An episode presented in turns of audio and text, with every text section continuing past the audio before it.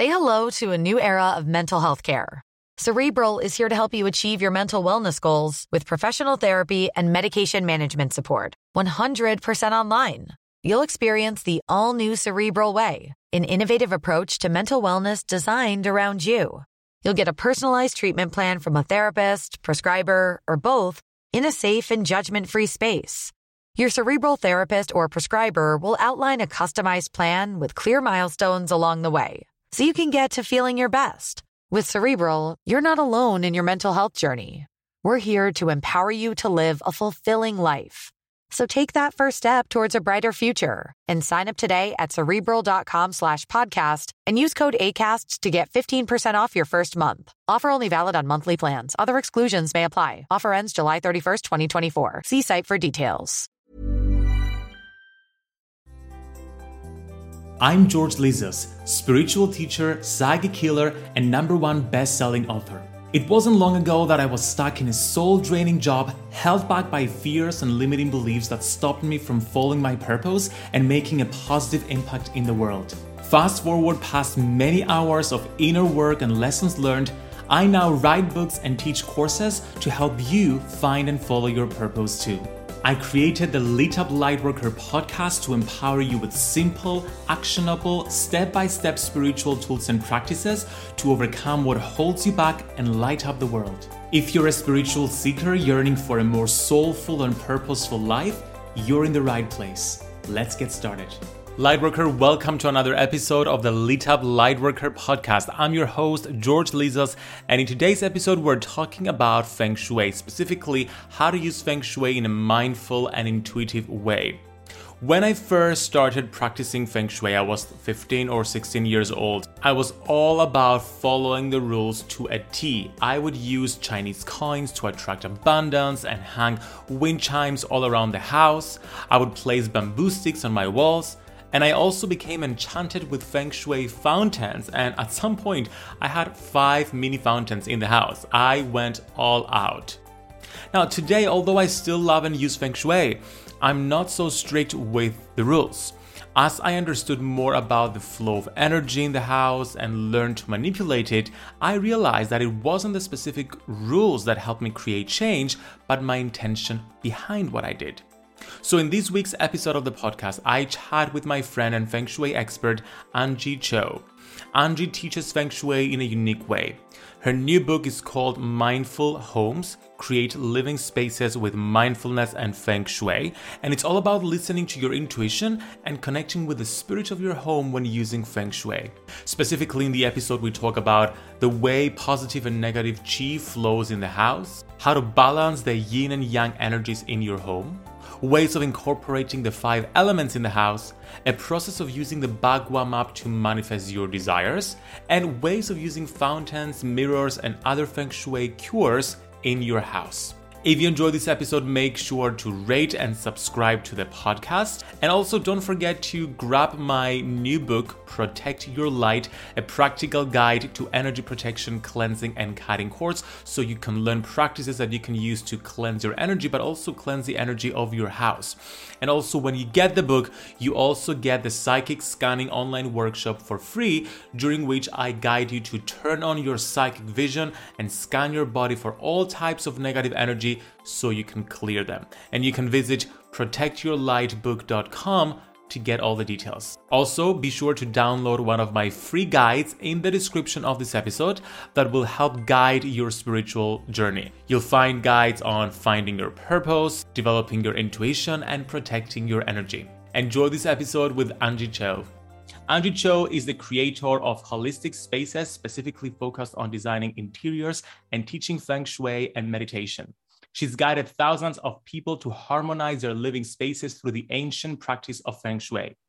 Anjie is a Feng Shui expert at The Spruce, co founder of the Mindful Design Feng Shui School, co host of the Holistic Spaces podcast, and owner of Anjie Cho Architect. She's the author of two books, Holistic Spaces and Mindful Homes. Anjie, welcome to the Lit Up Lightworker podcast. Hi, George. It's so lovely to see your face again. It's so lovely to see you again. We've done some uh, podcasts together in the past, and also you've been on my Instagram. We did an Instagram live, and I'm so excited you're back to talk about your new book. Uh, before we get started, I want to hear a little bit about your journey with discovering Feng Shui and working with Feng Shui, and also the intention behind this new book. Sure. So, just a little bit about my journey with feng shui was that I, um, you know, even as a young child, I think I was always interested in feng shui because I knew on an intuitive level that if I changed things around in my childhood bedroom, that things in my life would change. So I was always moving my bed around and different posters, you know, like rock bands and and uh, you know, just like reorganizing my room almost like every few weeks. And um and so I saw from a very early age, it's very important to look at your space and that you have a, the power to transform your life when you move your space around. So, you know, fast forward, I, you know, went to university and I wanted to be an artist, but, you know, my Asian parents told me, "Oh, you want to be an artist? That must mean that you'll be an architect." Because that was the the, you know, the practical version of an artist. So I went into architecture and then I had an epiphany during my Saturn return that, you know, I was just really unhappy working in the corporate world and I needed to make some changes. So I came back to New York. I started studying yoga and meditation. And then that naturally led me to study feng shui. And then during the last recession, I actually um I lost my job and I couldn't find any work. So I decided to jump into this three year feng shui certification program that I studied in. And when I finally decided to pursue something that brought me joy and for no purpose, like I didn't want to become a feng shui expert or a feng shui consultant or do this for work, but it was just something that my heart wanted to do all these opportunities opened up for me in life. And I never thought I would be, you know, a writer of two books, have my own business, be teaching people feng shui. But because I followed my heart and did something that brought me joy, all these opportunities made themselves avail- available to me. Yes. And I can attest to the power of Feng Shui because it was the first spiritual modality I ever practiced when I was uh, around 15, 16 years old. And I'm like, I want to change my life. I went through a very dark period of my life. And I'm like, what do I do? And a Feng Shui book uh, popped up. And I remember I had used it to manifest my first boyfriend at the time when I was 17 years old. And what yeah. I did, I because I painted as well. So I got a canvas and I had my oil oil paints and I drew a heart and I made it like to symbolize love essentially. And I activated the uh, the, the, the love and relationships corner in my bedroom. I mm-hmm. just hang it there. And behind it, I was dating that guy, had just come out of the closet. And that was the first guy I ever dated. And I just printed his picture and I stuck it behind the painting. And eventually I, I manifested like some kind of a very traumatic relationship. But long story short, we're still friends. He's one of my best friends. And I actually had him on my other podcast, my Can't Host podcast, talking about that relationship and our journey healing together. So it definitely turned out to be a very positive experience after seven years of trauma. But still, it was it was my introduction to spirituality and manifestation in some way. So it's a very powerful modality, and I've always been uh, very interested in it. And I know you trained in Black Hat Sect Feng Shui, which is a Western kind of Feng Shui, and the one that I also have a preference with. So uh, it's extra special having you on the podcast today. So, what is the intention behind Mindful Homes, your new book? Because you blend Feng Shui and mindfulness. Why this connection? So, um, you know, when I first started feng shui and I first started teaching, and, and when I wrote my first book, it was about a decade ago. And I felt very confident to give people tips. And that's when you remember like the blogs were starting with all the listicles like 10 ways to do this, five ways to do this, how to manifest this. And I just kind of went with that. And that's what I was good at being very instructional and telling people like what to do, being bossy, giving them five ways to do something, right? Very Lee of you. Yeah. yes. And but what what was happening also is I realized that when you start doing this work and moving things around and just like you said you, this was one of your first introductions to spiritual practice it's it's pretty um it's non-invasive feng shui because you're like okay i'm going to move something in my environment in my periphery that's not going to go internal but i want to see what happens. So it's pretty safe and and that's the way i think i approached feng shui too. But then after a few decades of practicing i saw that what it was slowly starting to do was really go in deeper and open me up to be more vulnerable. And that went hand in hand with my meditation practice as well. And so this book I'm older and more experienced and also more seasoned. And I wanted to really redefine this um, definition of feng shui as, you know, based on what people think now. It's like, oh, I need to move something, I need to fix something. But in reality, you don't have to move anything around. Like, you don't have to put a heart in, you know, you don't have to do anything. You don't have to change yourself. There's nothing wrong with you, but it's about the awareness of it.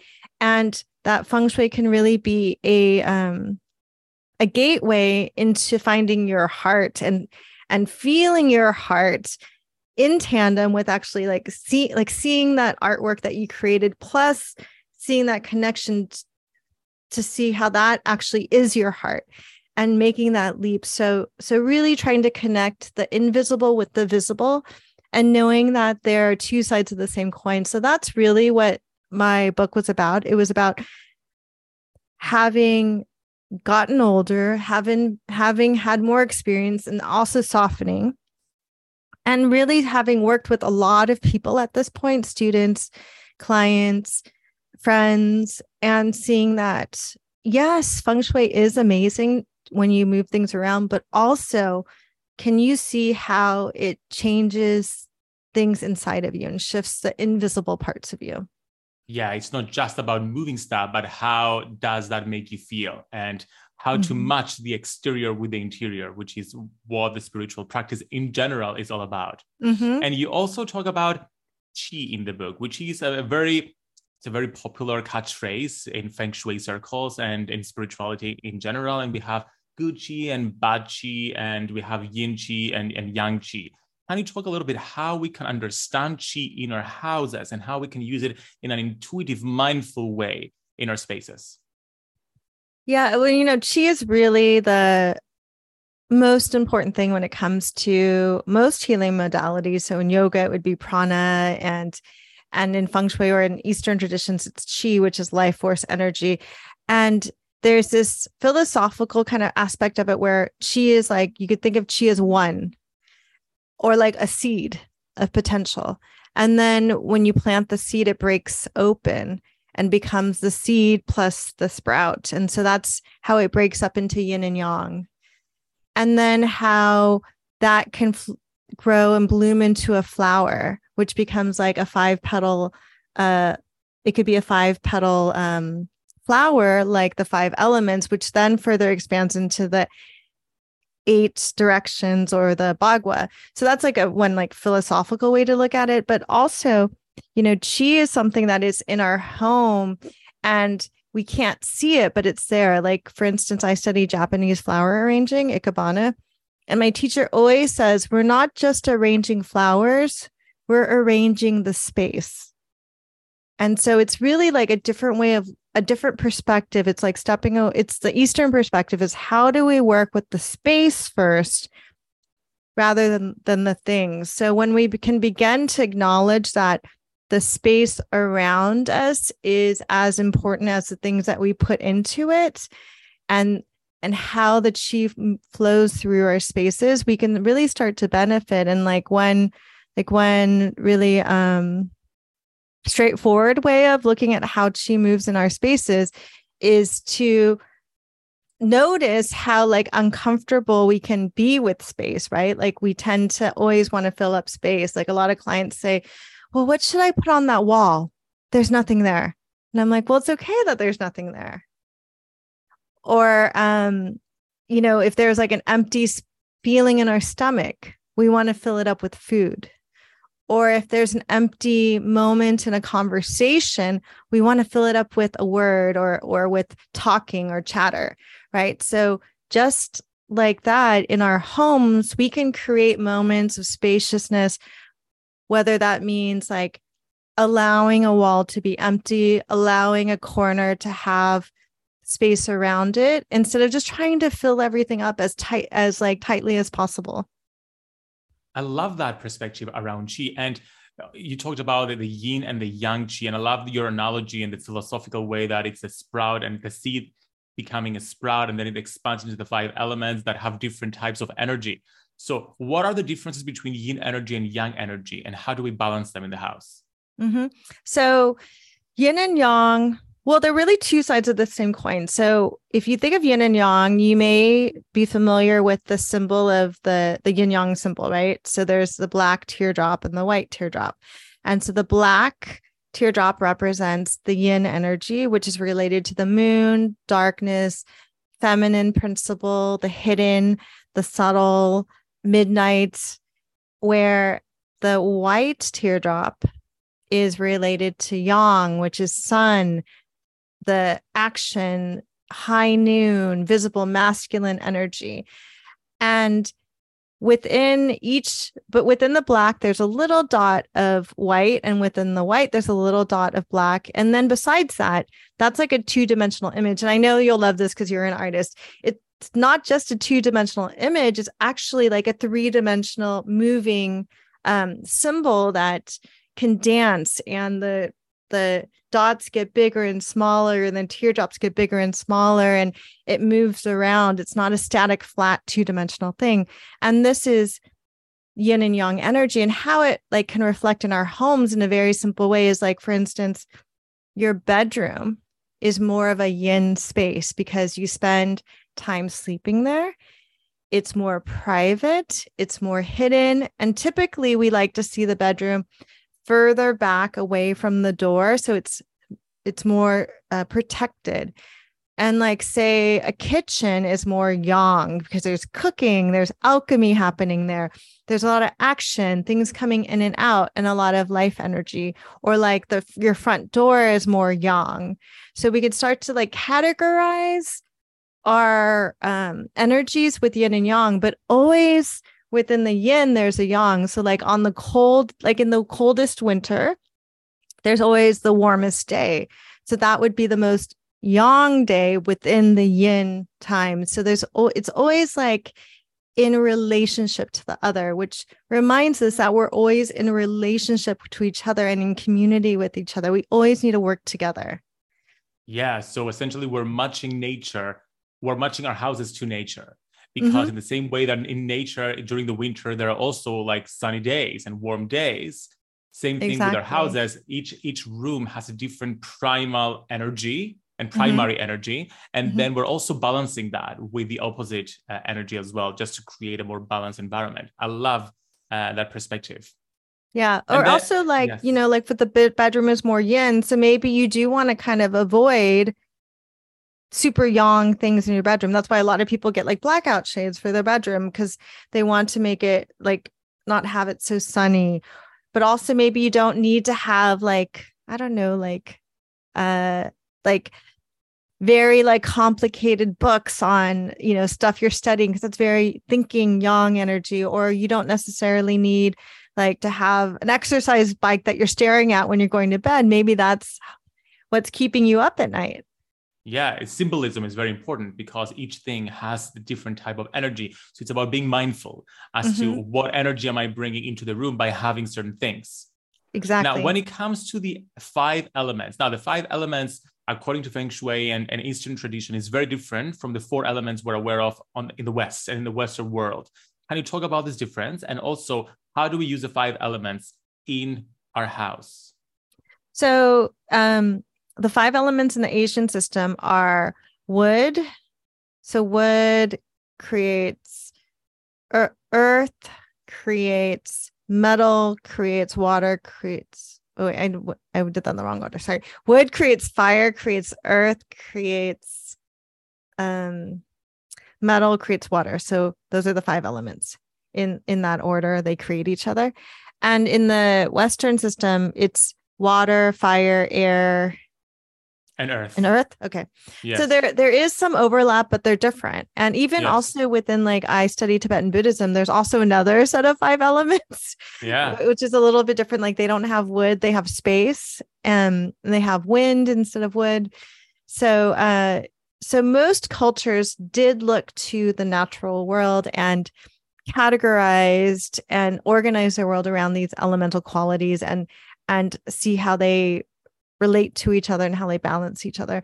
So similarly, when we look at the five elements in our home, um, one of the really simple ways to use feng shui is just to simply be aware of a balance of the five elements in the homes. For instance, like one time I went to a client's home and it was all white and Mm. super modern and and white is related to the metal element which is very yin and that's what her space was like. There was no life energy there. It was it felt so sterile and she was really unhappy and like and also she didn't stay there that often and her husband was like living in abroad and so all of that was reflected in her home and there was also like no there wasn't any warmth there right? So you could start to look at like how can you maybe bring in a little bit more? So for instance um you know if you wanted to balance five elements you could see okay do i have earth? And if we wanted to do it with like color earth is yellow and brown and earthy tones. And that's often found like in the floor the flooring of our your home which is like typical oftentimes like a brown wood which is actually earth element. And actually that the floor it represents the earth. It stabilizes us. It supports us. It holds us like like our mother earth and then if we wanted to then look at um water so water is related to the color black so you could bring in some black accents or um have like water elements in the space. It could be something very literal like um a water fountain but it could also be like creating um having a glass of water next to you at all times or having undulating shapes or like water inspired images or living near water? Like do you live near water? I well i live on an island so generally the Yes. whole island has more water. Yes. Yeah. Okay. And i and i live like right next to the east river so i live next to water too. Um then like wood would be like a lot of people now bring plants into their home. So plants living green plants are wood element but you can also use the colors blue and green.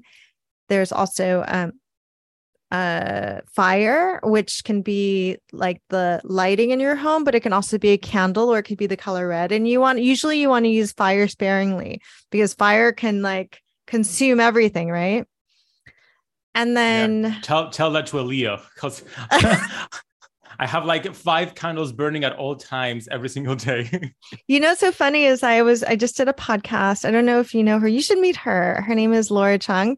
Um, and she was saying how in her fire area of her bagua in her in her office, like she has a, a lot of plants there, but sh and this but and also some of my students have been saying this. Like they worked on their fame fire area with plants, but it's like too much because like the the the wood, the plant feeds the fire and some of them one of them got like arrested one of them got got- and then like they got lawsuits or cease and desist or sued or something so it's like too much fame too much visibility I get Sometimes. it. So w- what I'm realizing is that it's not just about bringing the actual elements into, into the house, but bringing colors and shapes yes that belong to those elements as well. yes because there's so there's a lot of things that you can use in the toolbox like metal can be a metal bell. It could be the sound of a metal bell. It could be the color white. It could be a circle because a circle represents metal. It could be a metal object.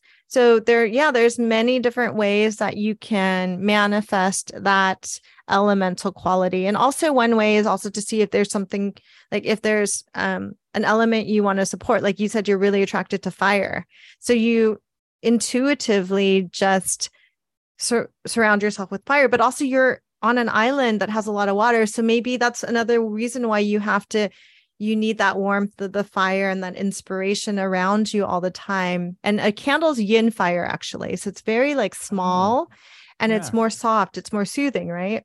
Yeah, I wanted to ask you about uh, water fountains because mm-hmm. when I when I was first starting out and I got in my into obsessed with feng shui, I sort of became the island's uh, water fountain expert. it, happened very spontaneously and unexpectedly because we had this um, uh, this house expo expo here in Cyprus, mm-hmm. and I partnered somehow with this feng shui store. I was like a 16 year old kid with this feng shui store that brought water fountains from China, and uh-huh. because I knew so much. And I'm really good at like selling stuff because I'm very communicative and I, and I speak and yeah. I was very extroverted at the time. I was just hanging out at the store, just studying the little fountains. And then someone came in the store and wanted to buy something. And I sold something to them because out of my interest, I'm like, oh, by the way, you should try this because it has a symbol of the turtle and you can use this in this area of your house and you can manifest that.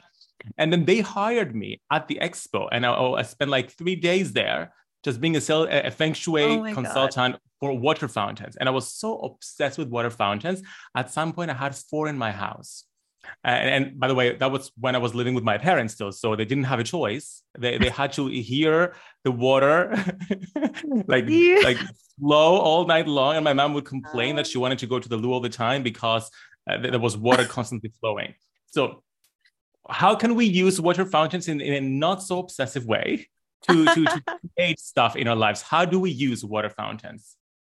You're so funny because I could totally see you doing that because that's such your personality, right? Um, so water is an interesting element. What there's two aspects to water. It can be still water like the ocean, which is very deep and it's related to wisdom and and can be related to the abyss and actually depression and um, fear. Like in the I Ching, water is fear and also in Chinese medicine. So there's that one aspect of that still deep water, like the ocean. And then there's also moving water, like a water fountain or like a rushing river. And it's and it's um, no coincidence that the greatest cities like New York City, but also like Paris or Los Angeles, San Francisco are all located with near big bodies of water because that's where that's like um how hum how this earth works like we populate around waters and the chi goes with the water. And also in feng shui, moving water is your prosperity or or money or cash flow. So so water can be a skillful way in which to use the elements in your home. And so by bringing in moving water like fountains, like what it is is you're bringing in this movement of cheese. So it's like uh just like how all the boats and all the life went to these cosmopolitan centers, you're bringing that to you. So you want to kind of also look at the direction of the water element that you're offering. Like, is it flowing towards you? Is it bringing those boats into you? Is it bringing those ships back home? Or is it just flowing out and leaking away or draining? So you can also look at like, are there leaks in your home? Because the leaks can represent like a slow drainage of your uh, prosperity or your cash or your your income that's just slowly dripping away slowly dripping away. So there's there's interesting ways to look at your your water element um and then also see how you feel too. So for you you intuitively knew like water and fire which are you know people think those put each other out but in fact they can balance each other right? They're two sides of that same coin. They're the yin and yang again. Fire is yang and water is yin. But also people can see like does too much water like feed does that feed me or does that um, drain me? Because some people have already too much water and that will cause it'll make them feel more drained. So you can also think about like if you could go anywhere on vacation like george if you could go anywhere on vacation where would you go on holiday oh my god that, that is a great question. I'm really attracted to deserts. So i wouldn't go to an island because i live on an island. I would go mm-hmm. to a desert. Maybe like Sedona? Uh, like I would definitely go to Sedona and I would definitely go to Dubai, for example. Mm-hmm. So you do, you're really, it's interesting because you're really balancing the that fire and that water because you're surrounded by water, but you really do, you really do need that warmth of that fire. I love it. Yeah. See, for me, I love like I would go to Maine and be around the water. I love yes. being around the water and I've always um, lived near water. I've lived in Los Angeles, California, uh, Los Angeles, San Francisco and New York. I I always want to be living near big bodies of water. So for me, that really nourishes me. So yeah. Mm-hmm. So basically, knowing what you like and, and being mi- again, it's all about mindfulness. Like being yes. mindful of what's going on within you and what you're attracted to helps you balance your space. And um, I, and it changes I, too. It changes. It changes all the time because in my present uh, apartment that I am right now, I don't have any water features. I don't have any any fountains, and I felt the need of water in here because, as you realize, I, I have a lot of fire elements. So I I brought um, a waterfall painting, mm. and I mm. put it in the career mm-hmm. area of my house next to my door, essentially, and I felt yeah. that brought a lot of like flow energy in there because we, we can do this with paintings as well, right? Yes, it's exactly. You could do it with imagery, um, with paintings, and also like fab like textiles that are undulating or wavy lines or patterns. That's all water element. And also like being around yes like like curtains yes and like yeah. and also like being around watery people too Oh yeah, that that makes sense. That's why I'm attracted to like water signs as well because they they have that balance that I need. Okay. Mm-hmm. Now, what I loved about the book that I haven't seen so much in other books is that I mean I have seen but you go into detail about it is the Bagua map and crystals mm-hmm. and how we can work with crystals and the Bagua map. So the Bagua map is basically a, a, framework of the house, and you superimpose it on the house, and it shows you the different areas of the house, like a, a love and relationships, career, fame, etc. And then you can activate those specific corners. And there is a Chinese Bagua map that works with directions, and there is a Western Bagua map that you use mostly. That it's it's it's based on the front door of the house. Mm-hmm. Can you talk a little bit about how we can use crystals to activate the Bagua areas? Yeah, and just to clarify, it's the same Bagua map. Yes. Um, for all the schools of feng shui, I think there there might be some new ones that I don't know about, but generally, for the most part, it's all the same Bagua map. It's how you orient it that's different. Yes. So they all, and so in the school that I study BTB, there's we do we do orient it based on the flow of chi, which means where the front the formal front door is, and then um it it rotates or floats and and shifts based on on the flow of chi but it also has the directional um overlays on it. It's just not the primary way that we lay it. Yes. Uh so but i love um i love the fact that feng shui is a modality that can shift and and it could become more modern as it as we go. So it has it has so much richness that it can be modernized as long as you do it with dignity and respect, of course. So, um, that said, right now, I think there's a big attraction towards crystals for um, many reasons, most of which I think number one, they're just beautiful. I mean, people, oh, you know, for the entire human um, civilization have we've loved gemstones, right? Because yeah. they are just inherently gorgeous, but but also they've been created by the earth. So there's there's age there's wisdom there's a magnetism there's so much to them.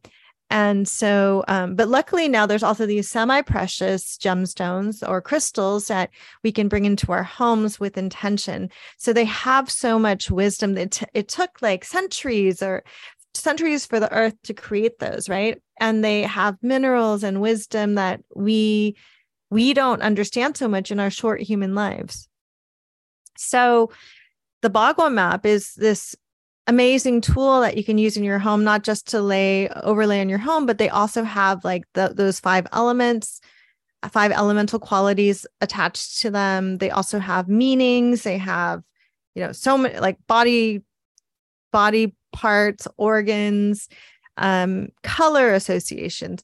So I go through in my book um, some recommendations for crystals that connect to each area of the Bagua map. So if there's an area that you want to work on, like for instance, you were talking about partnership, um, or you were talking about your career area. So the partnership area is related to the color pink, and the part and the uh, career area is related to the color black.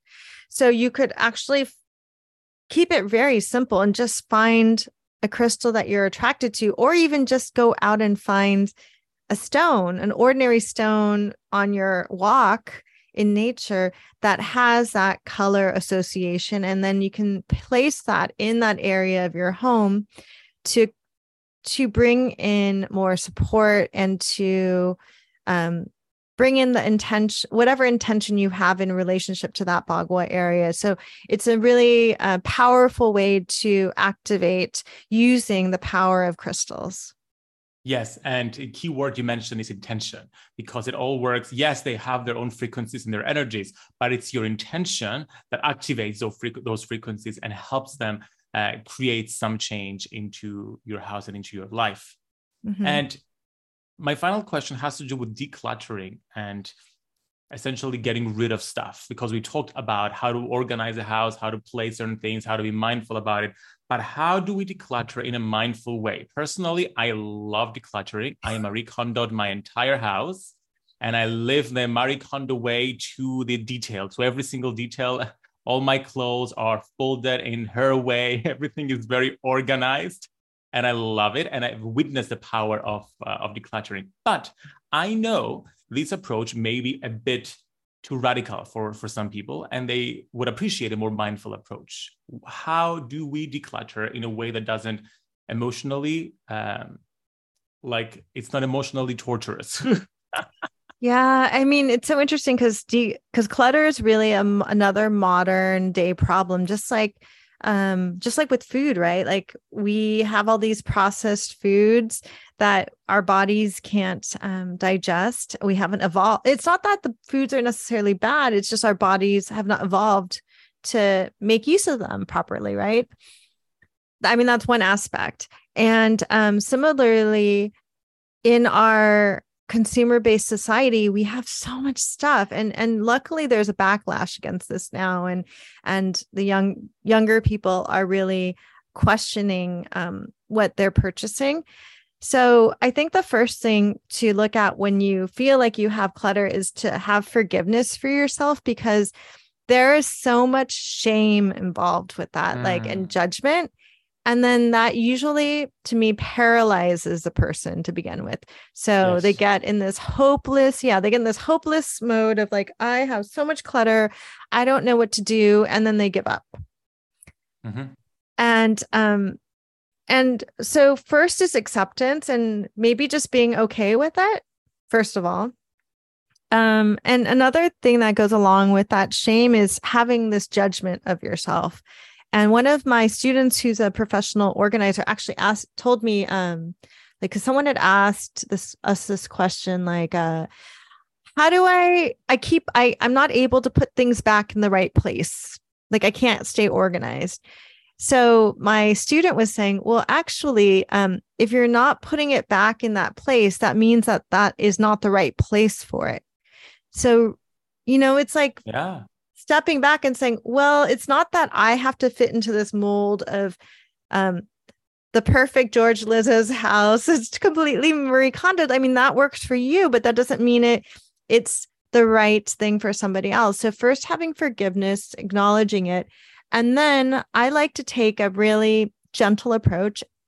Nine things a day for like try nine things a day for nine days. So um, nine is a very auspicious number in feng shui. So just committing to nine, like letting go of nine things a day for nine days and seeing how that feels. And it could be really small. You can, you could, the nine can be anything you wish it to be. It could be nine bags of things. It could be nine maybe like you have a pair of shoes and you count one is one and the other pair is another you can you know you can create your own definition of what nine things are, but taking it step by step and having like a manageable, doable um, amount of uh, uh, like a structure around it. Yeah, and I love it.